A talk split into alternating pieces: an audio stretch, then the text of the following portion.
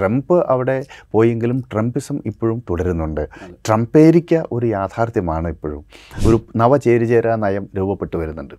ആ അത് അമേരിക്കയും ചൈനയും തമ്മിലുള്ള യുദ്ധത്തിൽ ഞങ്ങൾ ചേരി ചേരുന്നില്ല എന്നുള്ളതാണ്.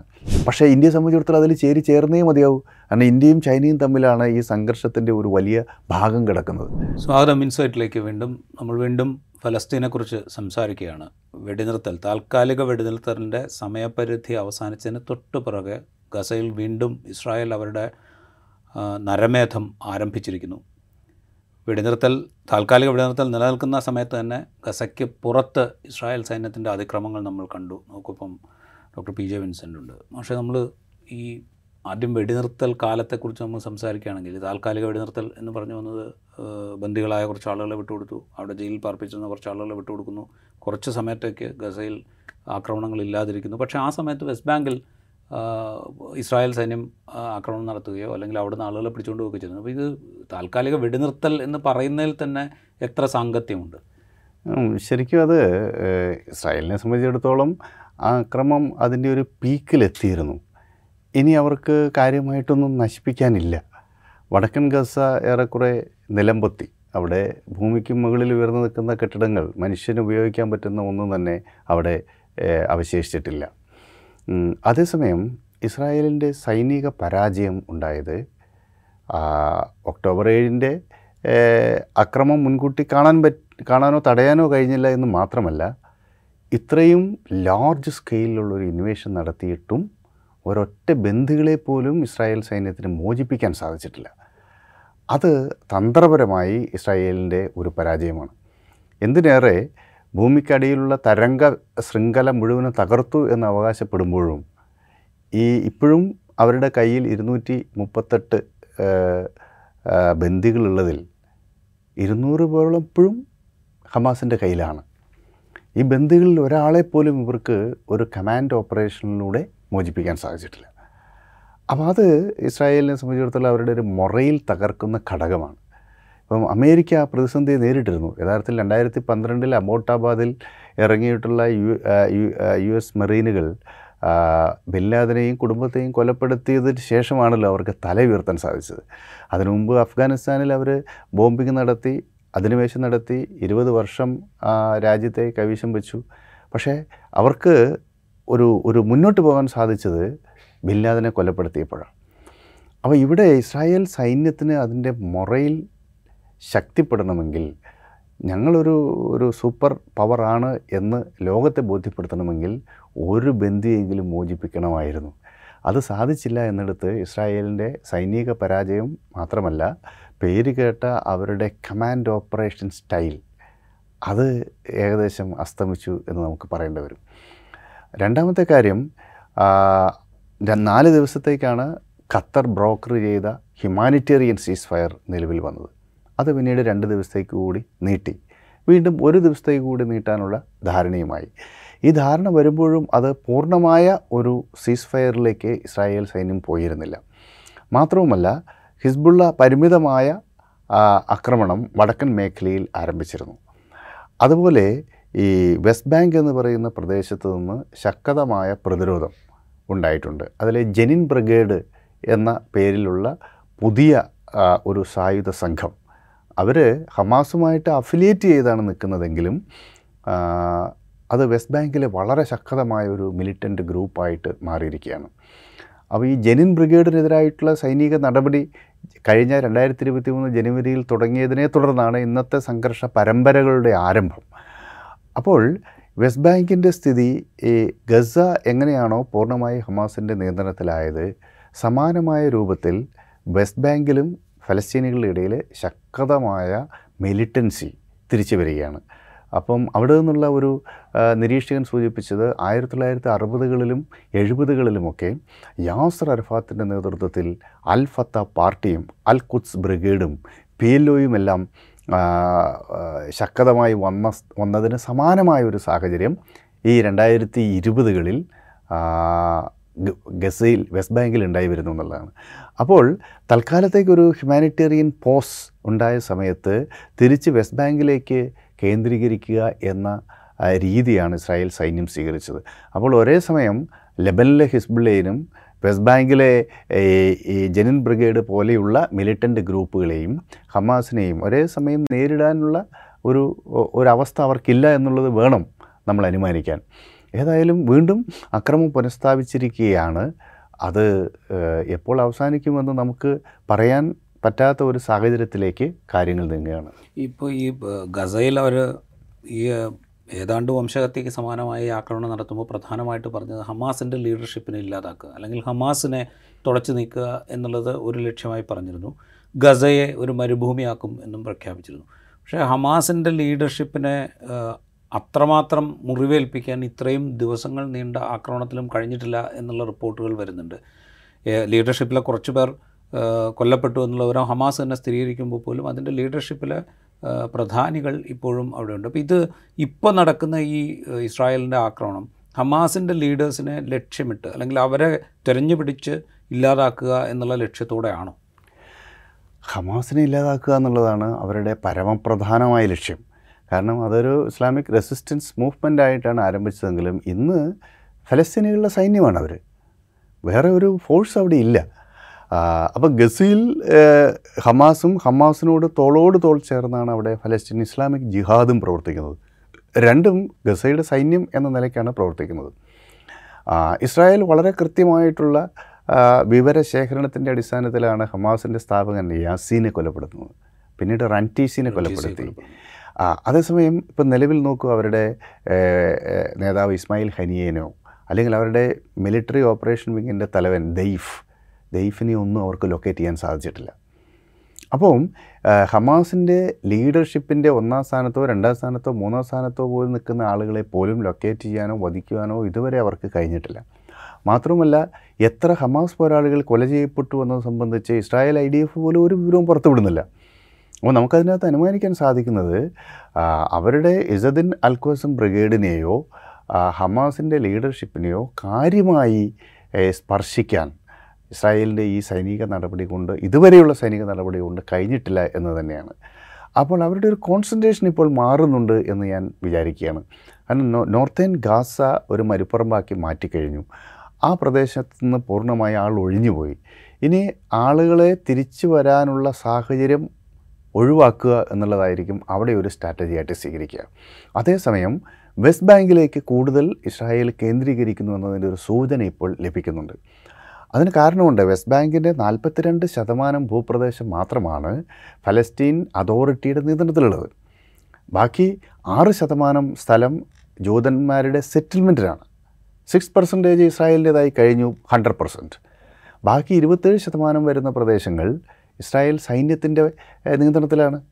പിന്നെ ഇസ്രായേൽ ഔട്ട് പോസ്റ്റുകളാണ് അപ്പോൾ യഥാർത്ഥത്തിൽ ഇസ്രായേലിന്റെ സൈനിക നിയന്ത്രണത്തിലുള്ള പ്രദേശവും ഇസ്രായേലി ഔട്ട് പോസ്റ്റുകളും അതുപോലെ ജൂത സെറ്റിൽമെന്റുകളുടെ കൂട്ടിക്കഴിഞ്ഞാൽ ഏകദേശം അൻപത്തി അറുപത് ശതമാനത്തോളം അമ്പത്തെട്ട് ശതമാനത്തോളം ഇസ്രായേൽ നിയന്ത്രണത്തിലാണ്.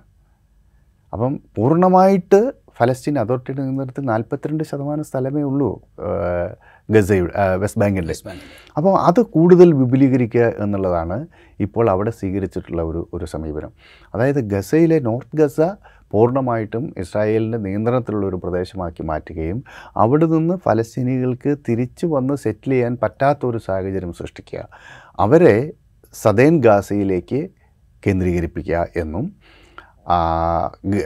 വെസ്റ്റ് ബാങ്കിലെ പരമാവധി ഭൂപ്രദേശങ്ങൾ ഇപ്പോൾ തന്നെ നാൽപ്പത്തിരണ്ട് ശതമാനം ഒഴികെയുള്ള പ്രദേശങ്ങൾ അവരുടെ കയ്യിലാണ് അതിൽ ഇരുപത്തേഴ് ശതമാനം വരുന്ന ഇസ്രായേലി സൈനിക നിയന്ത്രണത്തിലുള്ള പ്രദേശവും ആറ് ശതമാനം വരുന്ന പൂർണമായി ജൂത സെറ്റിൽമെന്റുകളായിട്ടുള്ള പ്രദേശങ്ങളും പൂർണമായി ഇസ്രായേൽ നിയന്ത്രണത്തിലേക്ക് കൊണ്ടുവരിക എന്ന സ്ട്രാറ്റജിയാണ് ഇപ്പോൾ അവരവിടെ സ്വീകരിക്കുന്നത്. അതുകൊണ്ട് ഈ ഗസ യുദ്ധം ഇപ്പോൾ ഒരു സ്റ്റാൽമേറ്റായി. ഇനിയിപ്പോൾ അത് അധികം മുന്നോട്ട് കൊണ്ടുപോകാൻ പറ്റുമെന്ന് എനിക്ക് തോന്നുന്നില്ല. ഇനി ആശുപത്രികൾ ആക്രമിക്കുക അതുപോലെ അങ്ങനെയുള്ള ഒരു ഒരു ഒരു സമ്പൂർണമായ ഇൻവേഷന് ഇനി സാധിക്കുമെന്ന് തോന്നുന്നില്ല. കാരണം വെടിനിർത്തലോടുകൂടി ഇനി ഒരുപക്ഷേ ഇസ്രായേൽ അവിടെ ശ്രമിക്കുക ടാർഗറ്റഡ് ബോംബിംഗ് ആയിരിക്കും. ഈ ഹമാസ് കേന്ദ്രങ്ങളുണ്ടെന്നോ അല്ലെങ്കിൽ അവർ വധിക്കാൻ ആഗ്രഹിക്കുന്ന ആളുകളോ ഒക്കെ എവിടെയാണോ ഉള്ളത് അവിടേക്കുള്ള ബോംബിംഗ് ആയിരിക്കും.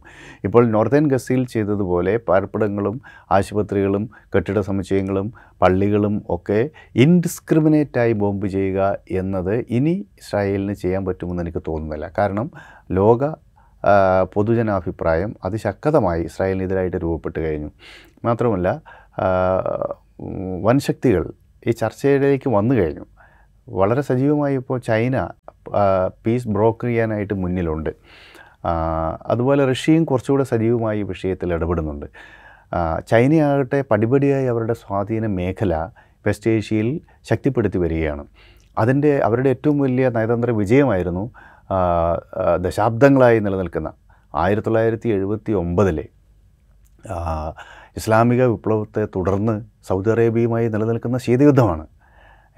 അപ്പം ആയത്തുള്ള ഖൊമേനി ആയിരത്തി തൊള്ളായിരത്തി എഴുപത്തൊമ്പതിലെ ഇസ്ലാമിക് റവല്യൂഷൻ നേതൃത്വം നൽകിയ ഖൊമേനി ഈ സൗദി അറേബ്യയെ വിളിച്ചത് സ്റ്റൂജ് ഓഫ് സാത്താൻ എന്നാണ്. അമേരിക്കയാണ് സാത്താൻ. അമേരിക്ക സാത്താനായിരിക്കുന്ന ആ സാത്താന്റെ പശ്ചിമേഷ്യയിലെ കിങ്കരനാണ് Saudi Arabia stooge of Satan എന്ന് വിമ- വിമർശിക്കേണ്ടായി അത് സൗദി അറേബ്യയ്ക്ക് വലിയ ഒരു ഒരു നാണക്കേടാണ്. അവർക്ക് അത് സഹിക്കാൻ പറ്റാത്ത കാര്യമാണ്. കാരണം വലിയ റൈച്വൽ സ്റ്റാറ്റസാണ് ആ രാജ്യത്തിനുള്ളത്. Protector of the holy sanctuaries of Islam എന്ന നിലയ്ക്ക് മക്കയുടെയും മദീനയും സംരക്ഷകനാണ്. ഒരു രാഷ്ട്രം എന്ന നിലയിലോ രാഷ്ട്രത്തലവൻ എന്ന നിലയിൽ മാത്രമല്ല ഈ മക്കയും മദീനയുടെയും സംരക്ഷകൻ എന്ന നിലയിൽ ഇസ്ലാമിക ലോകത്തിൽ സൗദി അറേബ്യക്കുള്ള റൈച്വൽ സ്റ്റാറ്റസ് സൗദി അറേബ്യൻ ഭരണാധികാരികൾക്കുള്ള പദവി വളരെ വലുതാണ്. അതിനെയാണ് ചോദ്യം ചെയ്യപ്പെട്ടത്. അതേ തുടർന്നാണ് ഈ വളരെ തൃണമൂല തലത്തിൽ വ്യാപിച്ച ഒരു ശീതയുദ്ധമാണ് ഇറാനും സൗദി അറേബ്യയും തമ്മിൽ നിലനിൽക്കുന്നത്. അവിടെയാണ് ഒരു സമാധാനം ത്തിന് മധ്യസ്ഥ വഹിക്കാൻ ചൈനയ്ക്ക് സാധിച്ചത്. അതുണ്ടാക്കുന്ന മാറ്റം ചെറുതല്ല. അപ്പോൾ ഇനി അവർ പടിപടിയായി ഫലസ്തീൻ വിഷയത്തിലേക്കും ഇടപെടുകയും ഒരുപക്ഷെ ഹമാസ് അടക്കമുള്ള പാർട്ടികൾ ചൈനയുടെ ഒരു മധ്യസ്ഥത്തെ അംഗീകരിക്കുകയൊക്കെ ചെയ്യുന്ന സാഹചര്യം അവിടെ അമേരിക്കൻ സ്വാധീനത്തിന് വലിയ തിരിച്ചടിയായിരിക്കും. മാത്രമല്ല അമേരിക്ക നേരിട്ട് അവിടെ രൂപപ്പെടുത്തുന്ന ഇന്ത്യ മധ്യേഷ്യ യൂറോപ്പ് സാമ്പത്തിക ഇടനാഴിയും അതുപോലെ ഐ ടു യു ടു കര ഇങ്ങനെയുള്ള പ്രാദേശിക കൂട്ടായ്മകൾക്കൊക്കെ അതൊരു വെല്ലുവിളിയായിരിക്കുകയും ചെയ്യും. അതുകൊണ്ട് അധികം ഇന്ന് കാണുന്ന രൂപത്തിലുള്ള യുദ്ധം മുന്നോട്ട് പോകുമെന്ന് ഞാൻ കരുതുന്നില്ല. പക്ഷെ ഇത് പറയുമ്പോഴും ഇപ്പോൾ താൽക്കാലികമായി ഉണ്ടാക്കിയ ഒരു ഒരു ഹ്യൂമാനിറ്റേറിയൻ സീസ് ഫയർ എന്ന് പറയുന്നത് അത് ബ്രോക്കർ ചെയ്യുന്നത് ഖത്തറും ഇസ്രാ ഈജിപ്തും അടക്കമുള്ള രാജ്യങ്ങളാണ്. ഈ ഈ ഒരു ഹ്യൂമാനിറ്റേറിയൻ സീസ് ഫയറിലേക്കുള്ള ഒരു നെഗോഷിയേഷൻസ് ഇനീഷ്യേറ്റ് ചെയ്യുന്നത്. ആ ഇനീഷ്യേറ്റിന്റെ ഒരു തുടർച്ചയിൽ ഒരു പെർമനന്റ് സീസ് ഫയർ ഉണ്ടാകും എന്നുള്ള പ്രതീക്ഷയുണ്ടായിരുന്നു. പക്ഷേ അവിടേക്ക് എത്താൻ അല്ലെങ്കിൽ അവിടേക്ക് കാര്യങ്ങളെ കൊണ്ടു ചെന്ന് എത്തിക്കാൻ ഇപ്പോൾ U N secretary general Antonio കുട്ടറസ് തന്നെ പറയുന്നത് പെർമനന്റ് സീസ് ഫയർ വേണം എന്നാണ്. പക്ഷേ അതിനെക്കുറിച്ച് ചർച്ച ചെയ്യാനോ അതിന് മുൻകൈ എടുക്കാനോ ഈ രാഷ്ട്രങ്ങൾക്കൊന്നും കഴിയാത്തൊരു സാഹചര്യം കൂടിയില്ലേ? അതെ തീർച്ചയായിട്ടും ഉണ്ട് തീർച്ചയായിട്ടും അതിൽ ഈജിപ്ത് ഇസ്രായേലിലെ സുഹൃത്ത് രാജ്യമാണ്. അവർ പീസ് ട്രീറ്റി ആയിരത്തി തൊള്ളായിരത്തി എഴുപത്തെട്ടിൽ തന്നെ ക്യാമ്പ് ഡേവിഡ് പ്രോസസ്സിന്റെ ഭാഗമായി ഒപ്പിട്ടതാണ്. മാത്രമല്ല ഇപ്പോഴത്തെ ഈജിപ്തിന്റെ പട്ടാള മേധാവി അൽ സീസി അദ്ദേഹവും ബെഞ്ചമിൻ നെതന്യാഹുവും തമ്മിൽ വ്യക്തിപരമായ അടുപ്പമുണ്ട് ഇരു ഭരണകൂടങ്ങളും തമ്മിൽ വളരെ അടുത്ത സൗഹൃദവും നിലവിലുണ്ട്.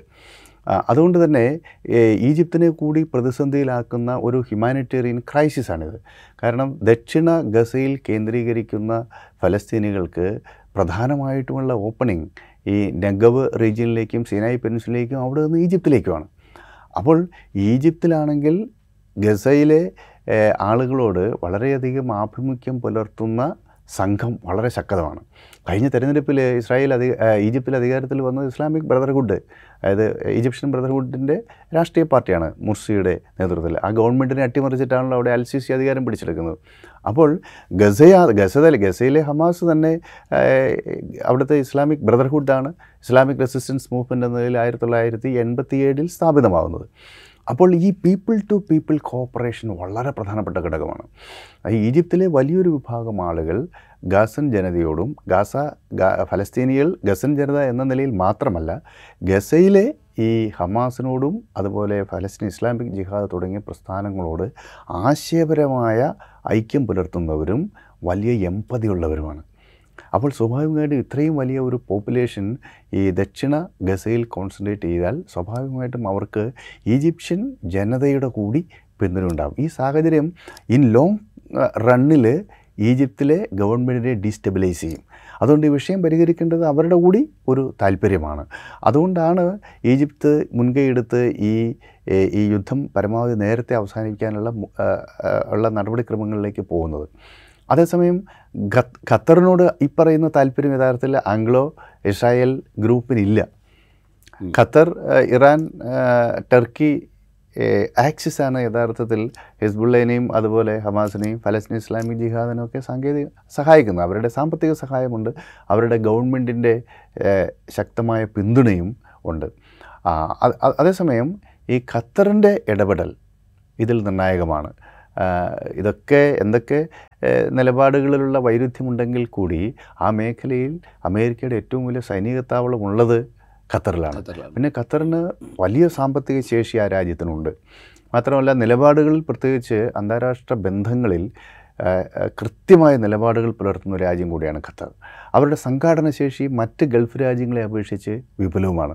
വേൾഡ് കപ്പൊക്കെ നടത്താൻ അവർക്ക് സാധിച്ചതുകൊണ്ടാണ് അതുകൊണ്ട് ഖത്തർ ലീഡർഷിപ്പിന്റെ ക്വാളിറ്റി ഓഫ് ദ ലീഡർഷിപ്പ് കൂടി പരിഗണിക്കാതെ അമേരിക്കയ്ക്ക് ഇടപെടാൻ സാധിക്കില്ല. അപ്പോൾ അങ്ങനെയുള്ള അതുകൊണ്ടാണ് ഖത്തറിന്റെ മധ്യസ്ഥത്തിന് ഒരു പ്രാധാന്യം ഉണ്ടാകുന്നത് പക്ഷേ ഒരു ഹ്യൂമാനിറ്റേറിയൻ സീസ് ഫയർ എന്ന നിലയ്ക്ക് ആറ് ദിവസത്തെ വെടിനിർത്തൽ പ്രഖ്യാപിച്ചു വന്നു കഴിഞ്ഞാൽ അതിനെ ഒരു പെർമനന്റ് സീസ് ആക്കി മാറ്റുന്നതിൽ കൂടുതൽ ഇടപെടലുകൾ വേണ്ടിവരും അതിലൊരു പക്ഷേ ഖത്തർ അല്ലെങ്കിൽ ഈ ഈജിപ്ത് തുടങ്ങിയ രാജ്യങ്ങൾ മാത്രം വിചാരിച്ചാൽ സാധിക്കില്ല. അതിലൊരു ഒരു മേജർ പവേഴ്സ് ഒന്നുകിൽ റഷ്യയുടെയോ അല്ലെങ്കിൽ ചൈനയുടെയോ ഒക്കെ ഇടപെടൽ കൂടി ഉണ്ടാവണം. കാരണം അമേരിക്കയുടെ എല്ലാവിധ പിന്തുണയും ഇസ്രായേലിനുണ്ട്. അപ്പോൾ അതിനെ കൗണ്ടർ ബാലൻസ് ചെയ്യുന്ന ഒരു ഇടപെടൽ ഉണ്ടാവണം. കാരണം അടിസ്ഥാനപരമായി ഇതെല്ലാം ബാലൻസ് ഓഫ് പവറിലാണല്ലോ നടക്കുക.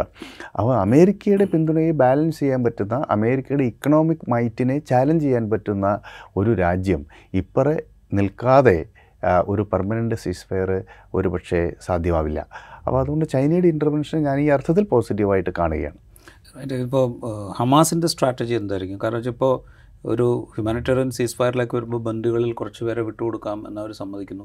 പകരം അവിടെ തടവിൽ കഴിയുന്ന ഫലസ്തീൻകാരെ വിട്ടയക്കണം എന്ന് ഡിമാൻഡ് ചെയ്യുന്നു. അത് ഏതാണ്ട് നിശ്ചയിച്ചതുപോലെ നടക്കുന്നു. ഇനി അങ്ങോട്ട് മറ്റൊരു സീസ് ഫയറിലേക്ക് പോകണമെങ്കിൽ ഹമാസിന് ഈ ബന്ദികളെ മൊത്തം മോചിപ്പിക്കുക എന്ന് പറയുന്ന അവസ്ഥയിലേക്ക് പോകേണ്ടി വരും. ഇസ്രായേൽ സൈന്യമാകട്ടെ ഹമാസിനെ ടാർഗറ്റ് ചെയ്യാൻ കൃത്യമായി അവരെ ടാർഗറ്റ് ചെയ്യാൻ അവരുടെ ലീഡർഷിപ്പിനെ ടാർഗറ്റ് ചെയ്യാൻ പാകത്തിലുള്ള പ്രവർത്തനം നടത്തുകയും ചെയ്യുന്നു. അപ്പോൾ ഹമാസിനെ സംബന്ധിച്ച് ഇനിയുള്ള സ്ട്രാറ്റജി എന്തായിരിക്കും? ഹമാസിനെ സംബന്ധിച്ചിടത്തോളം അവരുടെ ഈ ഗസ മേഖലയിലുള്ള അവരുടെ സ്വാധീനം കുറഞ്ഞിട്ടില്ല എന്നുള്ളതാണ് ഏറ്റവും പ്രധാനപ്പെട്ട ഒരു സംഗതി. സാധാരണഗതിയിൽ ഇങ്ങനെ ഒരു ഒരു ദുരന്തം ഹമാസാണ് ഞങ്ങളുടെ തലയിൽ കൊണ്ടെത്തിച്ചത് എന്ന് ആ ജനത പറയും എന്നാണ് സ്വാഭാവികമായും പ്രതീക്ഷിക്കപ്പെട്ടത്. സ്വാഭാവികമായിട്ട് അങ്ങനെ ഉണ്ടാവാനൊരു സാധ്യതയുണ്ട്. പക്ഷേ സംഗതി നേരെ തിരിച്ചാണ്. ഞങ്ങൾക്ക് വേണ്ടി ഫൈറ്റ് ചെയ്യാൻ ഈ ഹമാസ് അല്ലാതെ വേറെ ഒരു ശക്തിയും ഇല്ല. എന്ന ഒരു പൊതുവികാരമാണ് ഈ ഗസൻ ജനതയ്ക്കുള്ളത് എന്നുള്ളതാണ്. അവിടെ നിന്ന് ധാരാളം ഇന്റർവ്യൂകൾ നമുക്ക് കിട്ടുന്നുണ്ട്. ധാരാളം ഇന്റർവ്യൂകൾ അത് എംബഡഡ് ജേർണലിസത്തിന്റെ ഭാഗമായിട്ടുള്ളതൊന്നുമല്ല. സോഷ്യൽ മീഡിയയിലും ഒക്കെ പ്രവർത്തിക്കുന്ന ആളുകൾ പ്രത്യേകിച്ച് ജേർണലിസ്റ്റ് വിത്തൗട്ട് ബോർഡേഴ്സ് അവരുടെയൊക്കെ ഇന്റർവ്യൂകൾ നാഷണൽ മീഡിയയിൽ വരുന്നുണ്ട് ഇന്റർനാഷണൽ മീഡിയയിൽ വരുന്നുണ്ട് സോഷ്യൽ മീഡിയ പ്ലാറ്റ്ഫോമിൽ വരുന്നുണ്ട്. പക്ഷെ അതിലൊന്നും തന്നെ അവർ ഹമാസിനെ അവർ കൈയൊഴിയുന്ന ഒരു ഇന്റർവ്യൂ പോലും നമുക്ക് കിട്ടുന്നില്ല എന്നുള്ളതാണ്. അപ്പോൾ അതിനർത്ഥം ഈ ഗസാബാർ കഴിഞ്ഞ് പുറത്തു വരുന്നത് ഹമാസ് കൂടുതൽ ശക്തമായി ഒരു രാഷ്ട്രീയ പാർട്ടി എന്ന നിലയിൽ അവർ മുന്നോട്ട് വയ്ക്കുന്ന ആശയത്തോട് കൂടുതൽ ഐക്യപ്പെടുന്ന പിന്തുണ കിട്ടുന്ന ഒരു ജനതയായിരിക്കും അവിടെ ഉണ്ടാവുക. അത് ഇസ്രായേലിനെയും അലോസരപ്പെടുത്തുന്നുണ്ട്. പക്ഷേ ഹമാസിനെ സംബന്ധിച്ചിടത്തോളം ഒരു പ്രത്യേക സ്ട്രാറ്റജി അവർക്ക് ഇക്കാര്യത്തിൽ ഉണ്ടോ എന്ന് എനിക്ക് തോന്നുന്നില്ല. പക്ഷേ ഉണ്ടാവേണ്ട കാര്യവുമില്ല. അല്ല അവരെ സംബന്ധിച്ചിടത്തോളം അത് സ്വാതന്ത്ര്യ സമരമാണ് അവരുടെ രാജ്യത്തെ ഒരു സ്വതന്ത്ര പരമാധികാര ഫലസ്തീൻ രാഷ്ട്രം ഇന്ന് ലഭ്യമായ സ്ഥലം ഗസയും വെസ്റ്റ് ബാങ്കും മാത്രമേ ഉള്ളൂ. അവിടെയെങ്കിലും സ്ഥാപിക്കുക എന്നുള്ളതാണ്. അപ്പം അങ്ങനെ വരുമ്പോൾ അവരൊരു ഒരു ഇമ്മീഡിയറ്റ് സ്ട്രാറ്റജി സ്വാഭാവികമായിട്ടും പൂർണമായ വെടിനിർത്തൽ കൊണ്ടുവരുന്നതിന് വേണ്ടി ലോക അവർക്ക് അനുകൂലമായി ഇപ്പോൾ രൂപപ്പെട്ട് വന്ന ബഹുജനാഭിപ്രായത്തെ ഫലപ്രദമായി ഉപയോഗിക്കുക എന്നുള്ളതായിരിക്കും. അങ്ങനെ ഒരു ഒരു ബഹുജനാഭിപ്രായം രൂപപ്പെടുത്തി കഴിഞ്ഞാൽ പറഞ്ഞ തകർച്ചയ്ക്കൊന്നും വലിയ അർത്ഥങ്ങളൊന്നും നമ്മൾ കൽപ്പിക്കേണ്ടതില്ല. കാരണം അവിടേക്ക് പമ്പ് ചെയ്യുന്ന മണി പെട്രോൾ ഡോളർ അത്രയധികം തുക ഫലസ്തീനിലേക്ക് പമ്പ് ചെയ്യപ്പെടും. അതുകൊണ്ട് റീകൺസ്ട്രക്ഷൻ ഒരു പ്രയാസമുള്ള കാര്യമായിരിക്കില്ല. അതൊക്കെ വളരെ പെട്ടെന്ന് സംഭവിക്കും. കാരണം നിരന്തരമായി ഇത്തരം യുദ്ധങ്ങളെ അഭിമുഖീകരിക്കുന്ന ഒരു ജനതയ്ക്ക് അതും ഒരു പ്രശ്നമായിരിക്കില്ല. അതുകൊണ്ടൊരു ഹ്യൂമാനിറ്റേറിയൻ സീസ്ഫയർ വരികയും അത് ഒരു പെർമനന്റ് സീസ് ഫയറായിട്ട് മാറുകയും ചെയ്തു കഴിഞ്ഞാൽ ഒരു പക്ഷേ ബന്ധുക്കളെ കൈമാറ്റം പൂർണമായി നടന്നേക്കാം. പിന്നീട് അങ്ങോട്ട് പലപ്പോൾ പല പിന്നീട് അങ്ങോട്ട് നടക്കാൻ സാധ്യതയുള്ള ചർച്ച തീർച്ചയായിട്ടും ഒരു പോസ്റ്റ് ഗസ റീകൺസ്ട്രക്ഷൻ ആയിരിക്കും. അതിൽ പക്ഷേ യുണൈറ്റഡ് നേഷൻസിലൊക്കെ കാര്യമായ സ്വാധീനം ഉണ്ടാകും ചർച്ചകളിൽ. അവിടെ ഹമാസിന്റെ നിലപാടുകൾ പ്രസക്തമാവില്ല. കാരണം അഭയാർത്ഥികൾക്ക് അവരുടെ നാടിലേക്ക് പാലായനം ചെയ്ത ആളുകൾക്ക് അവരുടെ ഭവനങ്ങളിലേക്ക് തിരിച്ചു വരാനുള്ള അവകാശം യുണൈറ്റഡ് നേഷൻസ് അല്ല ലീഗ് ഓഫ് നേഷൻസ് തന്നെ അംഗീകരിച്ചു അപ്പോൾ അവിടെ ഇനി നടക്കുന്ന റീകൺസ്ട്രക്ഷൻ അടക്കമുള്ള കാര്യങ്ങളിൽ അഭയാർത്ഥികളെ തിരിച്ചുവരവ് തടയുന്ന ഒരു സമീപനം സ്വാഭാവികമായിട്ടും അവിടെ നടക്കുന്നത് യുണൈറ്റഡ് നേഷൻസ് നേതൃത്വത്തിലായിരിക്കും. അപ്പോൾ ഇസ്രായേലിന് ആ സ്ട്രാറ്റജി ഒരു പക്ഷേ ഇംപ്ലിമെന്റ് ചെയ്യാൻ കഴിഞ്ഞു എന്ന് വരില്ല. അപ്പോൾ ഒരു ഒരു ഹ്യൂമാനിറ്റേറിയൻ സീസ് ഫെയറിനെ പെർമനന്റ് സീസ് ഫെയറാക്കി മാറ്റുവാനും ബന്ധുക്കളെ വിട്ടയച്ചുകൊണ്ട് യുദ്ധവിരാമം ഉണ്ടാക്കാനും സാധിച്ചാൽ സാങ്കേതികമായി അത് ഹമാസിന്റെ വിജയമായിരിക്കും. ഇത് പറയുമ്പോൾ ഈ ഇപ്പോൾ ഫലസ്തീൻ ജനതയ്ക്ക് മേൽ നടക്കുന്ന ഈ വംശഹത്യാശ്രമം വലിയ തോതിൽ അപലപിക്കപ്പെടുന്നുണ്ട്. ലോക സമൂഹത്തിൽ തന്നെ വലിയ തോതിലുള്ള പ്രതിഷേധം ഉയർന്നു വരുന്നുണ്ട് പല രാജ്യങ്ങളും പരസ്യമായ നിലപാടെടുത്തിട്ടുണ്ട്. ചില രാജ്യങ്ങൾ ഇസ്രായേലുമായിട്ടുള്ള ബന്ധം വിച്ഛേദിച്ചിട്ടുണ്ട്. അങ്ങനെ പലതും സംഭവിക്കുന്നുണ്ട്. പക്ഷേ ഈ അഭിപ്രായത്തെ ഈ ലോകവ്യാപകമായി വരുന്ന അഭിപ്രായത്തെ ഒരു നയതന്ത്ര രൂപത്തിലേക്ക് ഏകോപിപ്പിക്കുന്നതിൽ ഈ ഹമാസിന്റെ ലീഡർഷിപ്പിന്റെ ലീഡർഷിപ്പിന്റെ ഒരു ഒരു കലിബർ പ്രയാസമാകുന്നുണ്ട് ഇപ്പോൾ ഞാൻ പറയുന്നത് ഇപ്പോൾ യാസർ അറാഫത്തിനെ പോലെ ഒരു ആ- കലിബറുള്ളൊരു ലീഡർഷിപ്പ് ഇല്ലാത്തത് ഈ ഒരു ദൗർബല്യം ഉണ്ടാക്കുന്നുണ്ടോ ഹമാസിന്? തീർച്ചയായിട്ടും ഉണ്ടാക്കുന്നുണ്ട്. അത് അതില്ല എന്നുള്ളത് വളരെ പ്രധാനപ്പെട്ട ഒരു കാര്യമാണ് അവരുടെ ആസ്ഥാനം ഖത്തറാണ്. ഖലിദ് മിഷൽ ഖത്തറിലാണ് ഉള്ളത് പക്ഷെ അവർക്ക് ആഗോള അടിസ്ഥാനത്തിൽ ഒരു അഭിപ്രായ രൂപീകരണം ഉണ്ടാക്കാൻ പറ്റാത്ത സാഹചര്യമുണ്ട്. രാജീവ് ശങ്കർ പറഞ്ഞ വളരെ പ്രധാനപ്പെട്ട ഒരു കാര്യമാണ്. നമ്മൾ എൽ ടി ടിയുടെ മുന്നേറ്റത്തെ എടുത്ത് പരിശോധിക്കുമ്പോൾ ലണ്ടൻ ആസ്ഥാനമായിട്ടുള്ള അവരുടെ ഓഫീസിന്റെ പ്രവർത്തനം. ആഗോള ആന്റൺ ബാലസിംഗത്തിന്റെ ആ, ആന്റൺ ബാലസിംഗ് അവിടെയുണ്ട് പൊട്ടുകമ്മൻ അവിടെ നിൽക്കുന്നു. അപ്പോൾ ഇങ്ങനെ ഇവർ രൂപപ്പെടുത്തിയിട്ടുള്ള ഒരു ഈ ഈ തമിഴ് കോസിന് അനുകൂലമായ ഒരു ബഹുജനാഭിപ്രായമുണ്ട്. ഫ്രാൻസിലൊക്കെ ഫ്രാൻസിലും ധാരാളം അഭയാർത്ഥികൾ ഈ രാജ്യങ്ങളൊക്കെ സ്വീകരിക്കുന്നു. ശ്രീലങ്കൻ അഭയാർത്ഥികളുടെ സംഘർഷങ്ങളോടൊക്കെ ഇവർ ഐക്യപ്പെടുന്നു. അവിടെ നിന്ന് എല്ലാവിധ സഹായവും കിട്ടുന്ന ഒരു സാഹചര്യമാണ് ആ അർത്ഥത്തിൽ ലണ്ടൻ ഓഫീസിനെ എങ്ങനെയാണോ എൽ ടി ടി ഐ ശ്രീലങ്കയിലെ തമിഴ് വംശജരുടെ യുദ്ധത്തിൽ കുറച്ചുകൂടെ സാങ്കേതികമായി പറഞ്ഞാൽ എൽ ടി ടിയുടെ യുദ്ധത്തിൽ എല്ലാ തമിഴ് പലപ്പോഴും അത് അതിനകത്ത് ഇന്റേർണൽ സ്ട്രൈഫ് ഉണ്ടല്ലോ. എൽ ടി ടിയുടെ ആശയങ്ങൾ മുന്നോട്ട് വയ്ക്കുവാനും എൽ ടി ടിയുടെ എൽ ടി ടി നടത്തുന്ന യുദ്ധങ്ങൾക്ക് അനുകൂലമായി ആഗോള അഭിപ്രായം രൂപപ്പെടുത്തുവാനും അവർക്ക് ഫലപ്രദമായി ഉപയോഗിക്കാൻ പറ്റിയ അന്താരാഷ്ട്ര മുഖങ്ങളുണ്ടായിരുന്നു. അത്തരത്തിൽ ഒരു മുഖം ഹമാസിനില്ല എന്നുള്ളത് താങ്കൾ സൂചിപ്പിച്ചതുപോലെ വലിയൊരു ഒരു പരിമിതിയാണ്. അത് അൽഫത്ത പാർട്ടിക്കും പി എൽഒയ്ക്കും ഉണ്ടായിരുന്നു. കാരണം യാസർ അരഫാത്തിനെ ഞാൻ കാണുന്നത് ഇരുപതാം നൂറ്റാണ്ടിന്റെ രണ്ടാം പാതി എടുത്താൽ ഏറ്റവും ശ്രദ്ധേയമായ മൂന്ന് ലോക നേതാക്കൾ അതൊന്ന് നെൽസൺ മണ്ടേലയും ഫിഡൽ കാസ്ട്രോയും യാസർ അരഫാത്തുമാണ്. അത്രയും ലോകത്തെമ്പാടും ചർച്ച ചെയ്യപ്പെടുകയും ഒരു ഒരു വിപ്ലവ പോരാളി എന്ന മുഖം ഉള്ള ലീഡേഴ്സ് ഉണ്ടായിട്ടില്ല. അപ്പോൾ യാസർ അറഫാത്തിനെ പോലെ ഒരു ഒരു മുഖം ഹമാസിനില്ല എന്നുള്ളത് തീർച്ചയായിട്ടും ഒരു പരിമിതിയാണ്. അത് നമ്മൾ പറയുമ്പോൾ ഇപ്പോൾ യാസർ അറാഫത്തിന്റെ കാലത്ത് മുന്നോട്ട് വെച്ചിരുന്ന ഐഡിയ എന്ന് പറയുന്ന ഒരു സെക്യുലർ ഫലസ്തീൻ എന്നുള്ള ഐഡിയ ആയിരുന്നു മുമ്പോട്ട് വയ്ക്കപ്പെട്ടിരുന്നത്. അതിനെ സ്വീകരിച്ചതുപോലെ ഹമാസിനെ ഒരുപക്ഷെ ലോകരാഷ്ട്രങ്ങൾ സ്വീകരിക്കാനും ഇടയില്ല. ആ ദൗർബല്യം ഹമാസ് അഭിമുഖീകരിക്കുന്നു ആ തീർച്ചയായിട്ടും അതൊരു ഒരു- പ്രധാനപ്പെട്ട വിഷയമാണ്. ഈ ശീതയുദ്ധകാലത്താണല്ലോ യാസർ അറഫാത്ത് അറുപതുകളിലും എഴുപതുകളിലും അറുപത്തിനാലിലെ ആണ് ഷുൽഖൈറുടെ നേതൃത്വത്തിൽ പി എൽ ഉണ്ടാകുന്നത് അറുപത്തിയേഴിലെ സിക്സ് ഡേ വോറിൽ യാസർ അറഫാത്തിന്റെ ചെറു സംഘമാണ് ഇസ്രായേലി സൈന്യത്തിന്റെ മുന്നേറ്റത്തെ പല മേഖലയിലും ചെറുത്തത്. അങ്ങനെയാണ് ഫലസ്തീനികളുടെ മനസ്സിലേക്ക് ഒരു ഇതിഹാസ സമാനമായ താരമായി യാസർ അറഫാത്ത് മാറുന്നത്. ആ കാലത്തെ ലോകരാഷ്ട്രീയത്തിന് പ്രത്യേകത സോവിയറ്റ് യൂണിയനുണ്ട്. നോൺ അലൈൻഡ് മൂവ്മെന്റ് ഉണ്ട് കാരണം ലോകത്താകമാനം പ്രത്യേകിച്ച് ഈ ഈ മിഡിൽ ഈസ്റ്റ് മേഖലയിലും നാസറിസം എന്ന് പറയുന്ന ഈജിപ്ഷ്യൻ ബ്രാൻഡ് സോഷ്യലിസത്തിനും ബാത്തിസം ബാത്ത് ആരബ് സോഷ്യലിസത്തിനുമൊക്കെ വലിയ സ്വാധീനമുള്ള മേഖലയാണ്. അപ്പോൾ ആ രാജ്യങ്ങളാണ് റാഡിക്കൽ ആരബ് സ്റ്റേറ്റ്സ്. ഈ റാഡിക്കൽ ആരബ് സ്റ്റേറ്റ്സ് ആണല്ലോ ഇസ്രായേലിനെതിരെ നാൽപ്പത്തെട്ടിലും അറുപത്തേഴിലും എഴുപത്തി മൂന്നിലും ഒക്കെ യുദ്ധം ചെയ്യുന്നത്. അതിൽ സിറിയ റാഡിക്കൽ ആരബ് സ്റ്റേറ്റ് ആണ് ഈജിപ്ത് അതുപോലെ ലെബനൻ ഇങ്ങനെയുള്ള രാജ്യങ്ങൾ. ആ ഒരു രാജ്യങ്ങളുടെ നിരയും അവരുടെ ആ ഒരു നിലപാടുകളും തൊണ്ണൂറ്റിരണ്ടുകൾക്ക് ശേഷം അവസാനിച്ചു. ആയിരത്തി തൊള്ളായിരത്തി തൊണ്ണൂറ്റിരണ്ടിൽ സോവിയറ്റ് യൂണിയന്റെ തകർച്ചയ്ക്ക് ശേഷമുള്ള രാഷ്ട്രീയ രംഗം എടുത്താൽ അതിലൊരു നവയാഥാസ്ഥികത്വത്തിന്റെ ശാക്തീകരണം നമുക്ക് കാണാൻ സാധിക്കും. ആ നവയാഥാസ്ഥികത്വം യൂറോപ്പിലും അമേരിക്കയിലും ഒരർത്ഥത്തിലൊരു ആന്റി മുസ്ലിം എന്ന നിലയ്ക്ക് തന്നെ രൂപപ്പെടുന്നുണ്ട്. ഇപ്പം തൊണ്ണൂറ്റി രണ്ടിന് ശേഷം യൂറോപ്പിലൊക്കെ അധികാരത്തിൽ വന്ന രാഷ്ട്രീയ പാർട്ടികളെല്ലാം തന്നെ ക്രിസ്ത്യൻ ഡെമോക്രാറ്റുകൾ എന്ന കാറ്റഗറിയിൽപ്പെട്ടവരായിരുന്നു. അപ്പോൾ അവർക്ക് അവർ പല ആ ഗ്രൂപ്പിൽപ്പെട്ട നവയാഥാസ്ഥികർ വലിയൊരു ശതമാനം പഴയ ഈ കുരിശ് യുദ്ധത്തിന്റെയൊക്കെ ചില ധാരണകളും ആശയങ്ങളും പിൻപറ്റുന്നവരാണ്. പിന്നീട് രണ്ടായിരത്തി ഒന്നിലെ വേൾഡ് ട്രേഡ് സെന്റർ അക്രമത്തോടുകൂടി അത് ഇസ്ലാമോ ഫോബി ആയിട്ട് തന്നെ വളരുകയുണ്ടായി. അപ്പോൾ ഹമാസ് ഇപ്പോൾ അഭിമുഖീകരിക്കുന്ന ഒരു പ്രധാനപ്പെട്ട പ്രതിസന്ധി തന്നെ ഇസ്ലാമോ ഫോബിയാണ് കാരണം അവരെ ഏഹ്, ആഗോളാടിസ്ഥാനത്തിൽ തന്നെ ഒരു ഇസ്ലാം സമം ഭീകരത എന്ന ഒരു ഡിസ്കോഴ്സിന്റെ പശ്ചാത്തലത്തിലാണ് അവിടെ ഹമാസ് നിൽക്കുന്നത്. അതുകൊണ്ടാണ് യാസർ അറഫാത്തിനോ പീലോയ്ക്കൊക്കെ ഉണ്ടാക്കിയെടുത്തതുപോലെയുള്ള ഒരു ആഗോളാടിസ്ഥാനത്തിലുള്ള സമ്മതി ഉണ്ടാക്കി കിട്ടാൻ ലഭിക്കാതെ പോയത്. അത് ഇല്ലാത്തതുകൊണ്ടല്ല ഇപ്പം യാസർ അർഫാത്ത് ചെയ്തതുപോലെ തന്നെ അൽകുത്ത് അൽഫത്ത പാട്ട് ചെയ്ത പോലെ അത്കുത്സ് അൽകുത്സ് ബ്രിഗേഡ് നടത്തിയ അക്രമത്തിന് അക്രമം പോലെ അതേ പാറ്റേണിൽ തന്നെയാണ് ഹമാസും പ്രവർത്തിക്കുന്നത്. പക്ഷേ അവർ റവല്യൂഷണറീസ് ആവുകയും ഹമാസ് ഭീകരവാദികളാവുകയും ചെയ്യുന്നത് ലോകരാഷ്ട്രീയത്തിൽ വന്ന മാറ്റത്തിന്റെ പശ്ചാത്തലത്തിലാണ്. ലോകരാഷ്ട്രീയത്തിൽ ഈ ഭീകരതയ്ക്കെതിരായിട്ടുള്ള ആഗോള യുദ്ധം ഇസ്ലാമോഫോബിയ ഇസ്ലാം സമം ഭീകരത തുടങ്ങിയ നവയാഥാസ്ഥികത്വത്തിന്റെ നവസാമ്രാജ്യത്വത്തിന്റെ പ്രത്യയശാസ്ത്രത്തിന് ഇന്ന് മേൽക്കൈയുണ്ട്. അതാണ് ട്രംപിസമായിട്ട് പ്രവർത്തിക്കുന്നത്. ട്രംപ് അവിടെ പോയെങ്കിലും ട്രംപിസം ഇപ്പോഴും തുടരുന്നുണ്ട്. ട്രംപേരിക്ക ഒരു യാഥാർത്ഥ്യമാണ് ഇപ്പോഴും. അപ്പോൾ ആഗോള അടിസ്ഥാനത്തിൽ ഈ അമേരിക്കൻ ആശയങ്ങൾക്ക് വലിയ സ്വാധീനവുമുണ്ട്.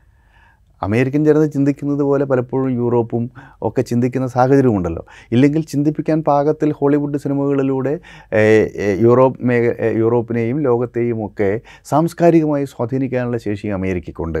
അമേരിക്ക ഒരു സൈനിക വനശക്തി മാത്രമല്ല ഹോളിവുഡ് എന്ന സൂപ്പർ പവർ ലോലശക്തി കൂടി അവരുടെ കയ്യിലുണ്ട്. അപ്പോൾ അതുകൊണ്ട് ഈ അമേരിക്കൻ രാഷ്ട്രീയത്തിൽ വന്നിട്ടുള്ള ഈ നവയാഥാസ്ഥികത്വം ത്തിന്റെ ഒരു സ്വാധീനം ഇവിടെയുണ്ട്. അതിൽ വെള്ളക്കാരന്റെ വംശീയ മേധാവിത്വമുണ്ട്. അതുപോലെ ക്രിസ്ത്യൻ മതമൗലികവാദമുണ്ട്. അതുപോലെ പുതിയ സാമ്രാജ്യത്വ ആശയങ്ങളുണ്ട്. ഇതെല്ലാം ചേർന്ന ഒരു മാരകമായ ഐക്യമുന്നണിയാണ് ഈ നവയാഥാസ്ഥികത്വം.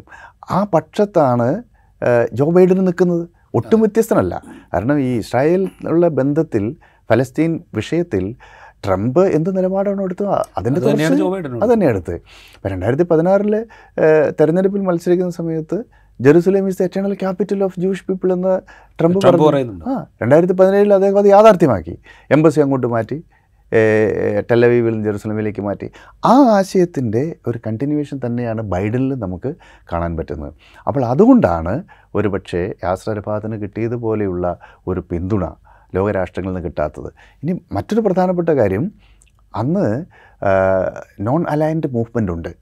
ഇന്ത്യ അടക്കമുള്ള രാജ്യങ്ങളുടെ കലവറയില്ലാത്ത പിന്തുണ ഇന്നിപ്പോൾ ഇന്ത്യ യാസർ ഇന്നിപ്പോൾ എന്താ അവസ്ഥ?